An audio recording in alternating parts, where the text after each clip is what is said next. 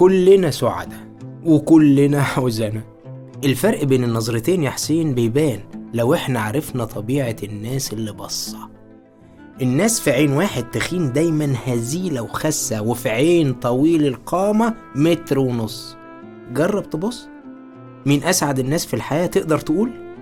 هل هو هذا الشخص اللي عايش الدنيا عرض وطول ولا اللي دايما ماشي واخد حذر؟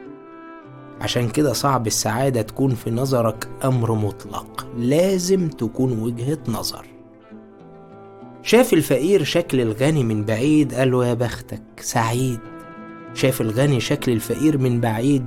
قال يا بختك بسيط.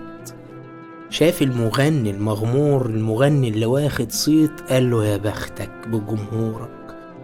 شاف المغني اللي واخد صيت المغني المغمور قال له يا بختك بتعرف تمشي في الشارع بدون ما الناس يبصولك قال الكفيف للي شايف يا بختك ويا بخت كل اللي شاف لون السما بالنهار. قال اللي شايف للكفيف يا بختك عشان ما شفتش فيديوهات القصف في الأخبار. قال اللي مات للي عايش يا بختك يا ريتني كنت أرجع هناك ثانية. قال اللي عاش للي ميت يا بختك ارتحت من القسوة اللي في الدنيا.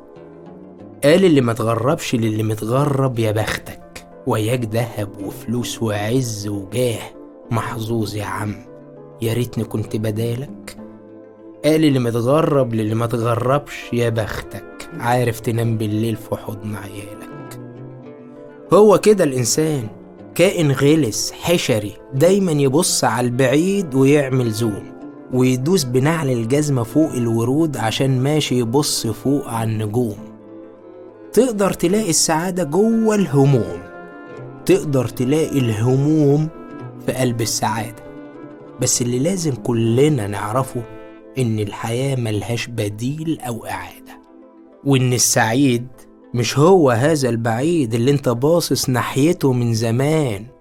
ممكن تكون أنت أسعد سعيد. عشان في ليلك بتقدر تنام.